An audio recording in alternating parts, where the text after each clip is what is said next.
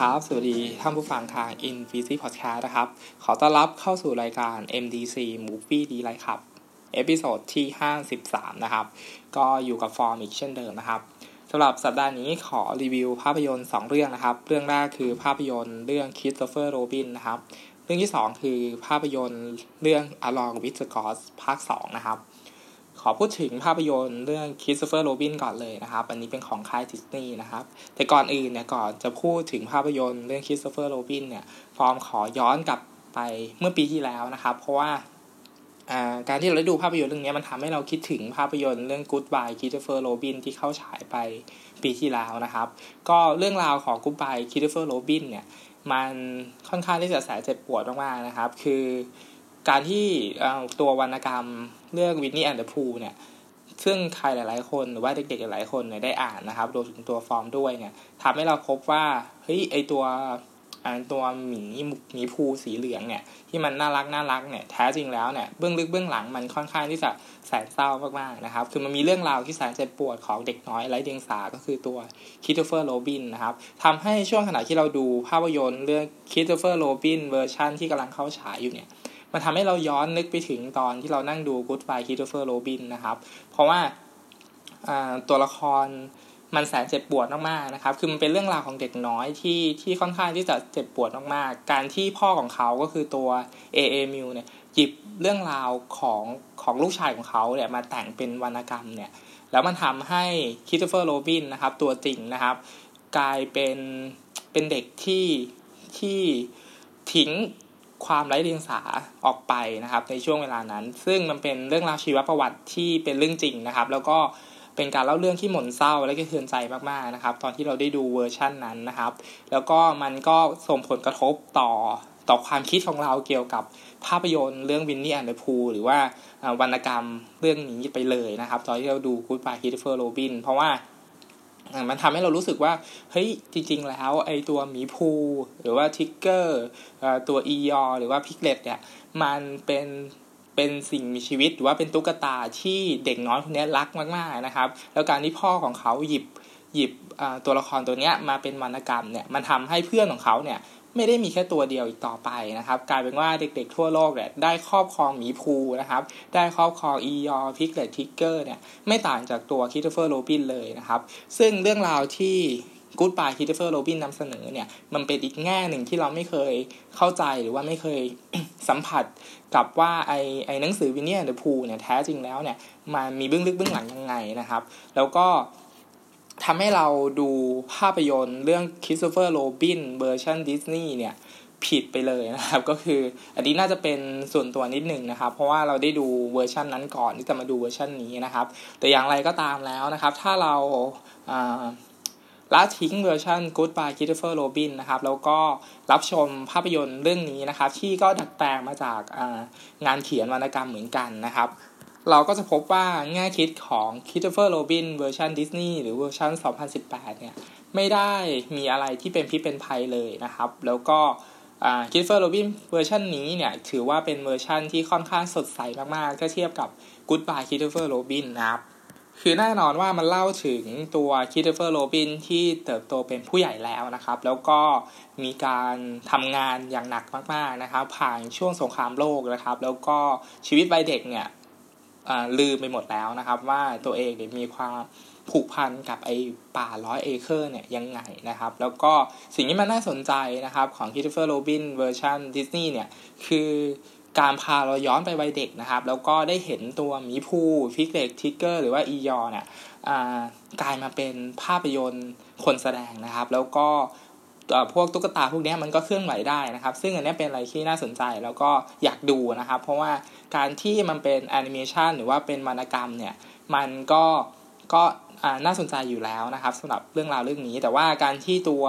ตัวละครในเรื่องเนี่ยมันขยับได้เนี่ยมันยิ่งน่าสนใจนะครับ แล้วการที่มันเป็นดิสนีย์เนี่ยมันจะต้องมีอะไรน่ารักน่ารักพิเศษแน่ๆนะครับ ซึ่งภาพยนตร์เรื่องนี้ก็สามารถทำได้เพลิดเพลินแล้วก็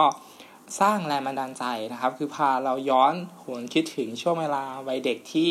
ตัวเราเองอาจจะหลงลืมไปแล้วบ้างนะครับ ได้ได้ได้กลับมาอีกครั้งหนึ่งนะครับ แล้วก็แน่นอนว่าเมื่อเมื่อเราเติบโตขึ้นมาเนี่ยไอความเป็นเด็กของเรานะครับ มันก็ลดลดลดน้อยถอยลงไป หรือว่าบางครั้งมันก็เลือนหายไปจากความทรงจำนะครับ เป็นเรื่องราวธรรมดาอยู่แล้วนะครับทำให้เพื่อนๆในวัยเด็กเนี่ยอาจจะถูกลบหรือว่า เหลือเพียงชีวิตที่แสนโหดร้ายอะไรประมาณนี้นะครับ ซึ่งภาพยนตร์เนี่ยก็นำเสนอคริสโตเฟอร์โรบินประมาณนั้นนะครับ ในช่วงวัยวัยที่วัยทำงานอะไรประมาณนี้นะครับ ซึ่งชีวิตเนี่ยยึดโยงอยู่กับการทำงานนะครับ มีหน้าที่ที่ต้องรับผิดชอบมากมายนะครับจนหลงลืมหรือว่าใส่ใจความรู้สึกคนรอบข้าง หรือว่าครอบครัวของเขาเองนะครับ ซึ่งอันเนี้ย เป็นประเด็นที่มันสากลอยู่แล้ว แล้วก็นำเสนอได้เรียบง่ายนะครับ แล้วก็ตรงไปตรงมามาก ๆนะครับทำให้ประเด็นของภาพยนตร์เนี่ยมันสามารถซึมซับแล้วก็จับต้องได้ง่ายนะครับ แม้ว่าตัวมันเองมันจะไม่ได้ลึกซึ้งหรือว่ากินใจในความหมายที่ต้องการสื่อสารนะครับ แต่ทั้งหมดแล้วเนี่ยมันก็ยังที่สาสามารถส่งมอบเรื่องราว แล้วก็สร้างสรรค์ หรือว่าให้แง่มุมการใช้ชีวิตที่มีคุณค่าและน่ายินดี ไปพร้อมๆกับความน่ารักน่าชังของตัวตัวหมีพูห์ Piglet Tigger Eeyore อะไรพวกนี้นะครับ ซึ่งในตัวฟองเนี่ยชอบตัวละครอียอเป็นพิเศษมากๆนะครับ ในเรื่องนี้มันรู้สึกรู้สึกน่ารักดีคืออยากอยากไปซื้อไอ้ไอ้ตุ๊กตาตัวนี้มามามาไว้นะครับ ก็ ความน่ารักสดใสของเหล่าเพื่อนตัวน้อยๆของคิสเฟอร์โรบินเนี่ยนะครับเราคิดว่าทำให้การผจญภัยต่างๆ ภายในเรื่องนะครับ มันดูมีชีวิตชีวามากขึ้นนะครับ คือเราจะได้เห็นหมีภูพาแก๊งเพื่อนของมันเนี่ยเข้ามาผจญภัยในลอนดอนอะไรประมาณนี้นะครับ ซึ่งก็แน่นอนว่ามันเป็นงานของค่ายดิสนีย์มันมันจึงสามารถเข้าถึงผู้คนได้แบบทุกเพศทุกวัยนะครับ แล้วก็เป็นมิตรย่อยง่ายนะครับ มีมีเรื่องเล่าที่เป็นสูตรสำเร็จตายตัวไม่ได้มีอะไรต้องคาดเดามากนะครับ แล้วก็เข้าถึงเราเด็กๆ หรือว่าผู้ใหญ่เนี่ยที่อาจจะลืมความเป็นเด็กได้อย่างสนุกสนานนะครับ ตัวภาพยนตร์เนี่ยมีงานฉากแล้วก็งานภาพนะครับ ไปจนถึงการ การสร้างสรรค์ให้ตัวละครพวกนี้ครับที่เราเคยเห็นตอนเป็นแอนิเมชันหรือว่าตอนที่อ่านวรรณกรรมเนี่ยมันได้มีชีวิตชีวามากขึ้น แล้วก็มีขนปุกปุยน่ารักนะครับ แล้วก็เราคิดว่ามันพิถีพิถีพิถันมากๆนะครับ ในการที่จะสร้างไอ้ตัวละครพวกนี้แล้วแล้วทำให้เรายังรู้สึกว่าให้มันน่ารักอยู่นะครับ ซึ่งซึ่งมันก็อาจจะเป็นเป็นสิ่งเดียวที่ดิสนีย์เนี่ยทำได้ดีนะครับ แล้วก็เราก็อยากที่จะซื้อไอ้ตัว ตัวตุ๊กตาเนี่ยมามาไว้ที่บ้านมาไว้เล่นอะไรประมาณนี้นะครับ อย่างไรก็ตามแล้วด้วยด้วยความเป็นสูตรสาเร็จเกินไปนะครับ คุณจะทำให้ภาพยนตร์เรื่องนี้นะครับ ไม่ได้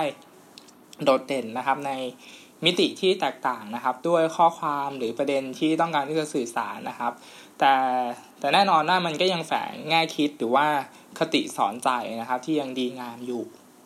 ท้ายสุดแล้วนะครับ Christopher Robin เวอร์ชัน ดัดแปลงของค่ายดิสนีย์เนี่ยก็คงจะส่งมอบมาตรฐานงานสร้างที่ดี แล้วก็แน่นอนว่ามันให้รอยยิ้มได้อย่างสบายๆเรื่องหนึ่งเลยนะครับ คือมันไม่ได้หม่นเศร้าเหมือนตอนเราดู Goodbye Christopher Robin นะครับ ก็อันนี้สำหรับเรื่องแรกนะครับคือ Christopher Robin นะครับสำหรับเรื่องที่2นะครับคือภาพยนตร์เรื่อง Along with the Gods ภาค2นะครับก็อันนี้เป็นภาพยนตร์ที่ ต่อจากภาคแรกนะครับ แน่นอนนะครับ แล้วก็เราเพิ่งได้ดูภาคแรกไปตอนเมื่อตัวช่วงต้นปีหรือว่าปลายปีที่ผ่านมานะครับทำให้ไม่ต้องเสียเวลารอนานมากนักนะครับ เพราะว่าตัวภาพยนตร์เนี่ยมันถ่ายทำพร้อมกันเลย 2 ภาคนะครับทำให้เราได้ดูภาค 2 อย่างรวดเร็วนะครับ ต้องบอกอย่างนั้นเลยนะครับ ก็สำหรับภาค 2 นะครับเราคิดว่ามีเส้นเรื่องที่ตัดสลับกัน เยอะเกินไปนะครับจนทำให้ตัวภาพยนตร์อาจจะขาดความไหลลื่นนะครับ แต่ว่าภาพรวมแล้วเนี่ยยังคงตอบสนองความสนุก แล้วก็ให้แง่คิดการใช้ชีวิตอยู่เหมือนเดิมนะครับสำหรับเรื่องราวภาคนี้นะครับ คือการพาเราไปรู้ถึงที่มาที่ไปของเหล่าตัวยมทูตทั้ง 3 ตัวใช่ไหมครับ แล้วก็มีการตัดสลับฉากของโลกมนุษย์กับยมโลกนะครับ ในการพาดวงวิญญาณของคนดีที่ตายก่อนอายุไขเนี่ย ฝ่าด่านพิพากษาต่างๆ ไปได้นะครับ ก็แน่นอนว่าไอ้ดวงวิญญาณตัวนี้ก็คือน้องชายของตัวพระเอกจากภาคแรกนั่นเองนะครับ แล้วก็รอยต่อของหนังเองเนี่ยคือเชื่อมตั้งแต่ภาคแรกเลยนะครับทำให้เราไม่ได้มีปัญหาอะไรนะครับ ในการที่จะดูภาค2นะครับด้วยระยะเวลาที่ไม่ได้ห่างกันมากเกินไปเนี่ยทำให้เราดูภาคนี้ก็เปรียบเสมือนบทสรุปจบเรื่องราวได้อย่าง ครบรถพอดีเลยนะครับ โดยรวมแล้วนะครับ หนังเลือกที่จะใช้ประเด็นคำถามต่อการดำรงชีวิตอยู่เหมือนเดิมนะครับ ก็คือการที่เมื่อครั้งเราเป็นมนุษย์เนี่ยเราได้กระทำอะไรไปบ้างนะครับ ซึ่งอันนี้ก็ยังเป็นเรื่องราวที่น่าสนใจอยู่เหมือนเดิมนะครับ แล้วก็กันเรื่องเหล่านี้เนี่ยยังมาเป็นวัตถุดิบนะครับในการตอบสนองหรือว่าเรียกน้ำตาคนดูได้เช่นเดียวกับภาคแรกนะครับ เพียงแต่ว่าเราคิดว่าภาคเนี้ย มีการลดความดราม่าลงไปค่อนข้างเยอะนะครับ แล้วก็เพิ่มเติมความตลก หรือว่าฉากแอคชั่นนะครับ รวมไปถึงการพาเราย้อนกลับไปเข้าใจที่มาที่ไปของตัวละครทั้งทั้งนี้เนี่ยเรื่องราวของภาคภาคสองนี้นะครับ มันก็สำหรับเราเรคิดว่ามันยังมีข้อเสียอยู่หลาย ๆ จุดนะครับ อาทิเช่นการตัดสลับฉากที่มันไม่ค่อยไหลลื่นนะครับ จนอาจจะขาด อารมณ์ร่วมนะครับ หรือว่าเรื่องราวที่เราคาดเดาได้ง่ายเกินไป แล้วก็เร่งท่าง่ายตั้งแต่ต้นเรื่องจนจบเรื่องนะครับ แต่ว่าด้วยด้วยการที่มันมีข้อเสียแบบนี้นะครับ มันเราคิดว่ามันก็ยังไม่ไม่ใช่ประเด็นใหญ่ที่จะทำให้เราไม่สามารถที่จะดูภาพยนตร์เรื่องนี้ไปได้นะครับ แล้วก็เราคิดว่าช่วงเวลา 2 ชั่วโมง 22 นาทีเนี่ย มันยังไม่ได้ทำให้เราหน้าเบื่อนะครับ แล้วก็คือเราก็ยังติดตามไม่ได้เรื่อยๆนะครับ ทั้งหมดมันยังคงสามารถดูได้เพลิดเพลินนะครับ ด้วยเนื้อหาหรือว่าสาระที่ตัวภาพยนตร์มันต้องการที่จะนำเสนอนะครับ อย่างไรก็ตามนะครับ หากเปรียบเทียบกับภาคแรกนะครับ ด้วยแนวทางที่หนังมันเลือกหยิบมาใช้ในภาคนี้เนี่ยที่มันมีประเด็นแตกต่างกัน แล้วก็แน่นอนว่าประเด็นที่หนังเลือกหยิบมาเนี่ยเป็น เป็นอะไรที่มันไม่ได้สากลเหมือนกับภาคแรกนะครับ คือภาคแรกเนี่ยมันจะเป็นเรื่องราวความรักระหว่างครอบครัวใช่ไหมครับ ระหว่างลูกกับแม่หรือว่าระหว่างพี่ชายกับน้องชายนะครับ แต่ว่าอย่างภาคนี้เนี่ยมันถูกโฟกัสไปที่ตัวยมทูตทั้ง 3 ตัวนะครับ ว่ามันมีเบื้องหลังยังไงนะครับทำให้โทนของหนังเนี่ยมันดูดรอปลงไปในความดราม่าเรียกน้ำตานะครับ มันจึงทำให้เราไม่ได้มีส่วนร่วมไปกับหนังได้มากเท่าที่ควรนะครับ เพราะว่า ด้วยเรื่องราวที่มันเฉพาะเจาะจงไปที่เหล่าตัวตัวยมทูตเนี่ย มันจึงอาจจะทำให้เราทำได้เพียงเป็นผู้สังเกตนะครับ หรือว่าเป็นคนที่มารับฟังเรื่องราวเสมือนกำลังนั่งฟังนิทานสอนใจอะไรประมาณนั้นนะครับทำให้หนังมันไม่ได้น่าจดจำแล้วภาคแรกนะครับ ทีนี้ถามว่าส่วนองค์ประกอบอื่นๆ ทั้งงานโปรดักชันเนี่ยมันก็ยังทำได้ยิ่งใหญ่แล้วก็ดีงามเมื่อเทียบกับหนังฝั่งเอเชียด้วยกันอยู่แล้วนะครับ แล้วก็มีงานฉากที่เราคิดว่าก็ยังก็ยังสวยเหมือนเดิมนะครับ โดยโดยเฉพาะการพาเราย้อนไปในยุคอดีตนะครับ ซึ่งอันเนี้ยเราคิดว่าอ่ามันมันมันสวยงามนะครับนักนักแสดงเนี่ยยังคงมีเสน่ห์เช่นเดิมทุกคนนะครับ แล้วก็เราคิดว่าภาคเนี้ย ตัวนักแสดงดูโดดเด่นกว่าภาคแรกด้วยด้วยซ้ำนะครับ เพราะว่าด้วยพอดเรื่องที่มันพาเราไปโฟกัส แล้วก็เข้าใจตัวละครได้มากขึ้นเนี่ยทำให้ท้ายสุดแล้วนะครับอลองวิดกอสภาค 2 เนี่ย ก็ยังคิดว่าเป็นภาพยนตร์ภาคต่อนะครับ ที่มีบทสรุป ทั้งหมดที่อาจไม่ได้ดีมากนักนะครับ แต่ว่ายังรักษาคุณภาพงานในหลายส่วนได้ดีนะครับ แล้วก็แน่นอนมันตอบสนองความบันเทิงได้ดีอยู่แล้วในระดับหนึ่งนะครับ แม้ว่าหนังมันจะไปไม่ถึงพอให้เราจดจำหรือว่าร่วมอินไปกับเนื้อหาสาระมากพอก็ตามนะครับ แต่ว่า ถ้าใครได้ดูภาคแล้วก็คง ถ้าใครได้ดูภาคที่แล้วก็ก็คงจะไม่พลาด ที่จะได้ดูภาคนี้อยู่แล้วใช่ไหมครับ เพราะว่ามันก็ถ้าดูภาคแรกแล้วถ้าไม่ดูภาค2เนี่ยมันก็ค้างคาใจใช่ไหมครับ เพราะว่าช่วงที่มันตัดภาคแรกไปเนี่ยมันมันยังไปต่อได้เรื่อยๆนะครับ แล้วก็คิดว่าภาคนี้เนี่ยถ้ามันจะมีภาคต่อไปอันนี้ก็ก็แล้วแต่เลยแล้วกันนะครับสำหรับ MDC นะครับ episode ที่ 53 นะครับ ก็ขอจบไปเพียงเท่านี้นะครับ ก็รีวิว 2 เรื่องนะครับ เรื่องแรกคือ Christopher Robin นะครับ ส่วนเรื่องที่ 2 คือ Along with the Gods ภาค 2 นะครับ ก็ สัปดาห์นี้ป่วยนิดนึงนะครับ เจ็บคอนะครับ แล้วก็ดูภาพยนตร์แค่ 2 เรื่องเท่านั้นนะครับ ก็สำหรับสัปดาห์นี้นะครับ ขอจบไปเพียงเท่านี้นะครับ ขอให้รับชมภาพยนตร์อย่างมีความสุขนะครับ แล้วพบกันใหม่สัปดาห์หน้านะครับสำหรับวันนี้ สวัสดีครับ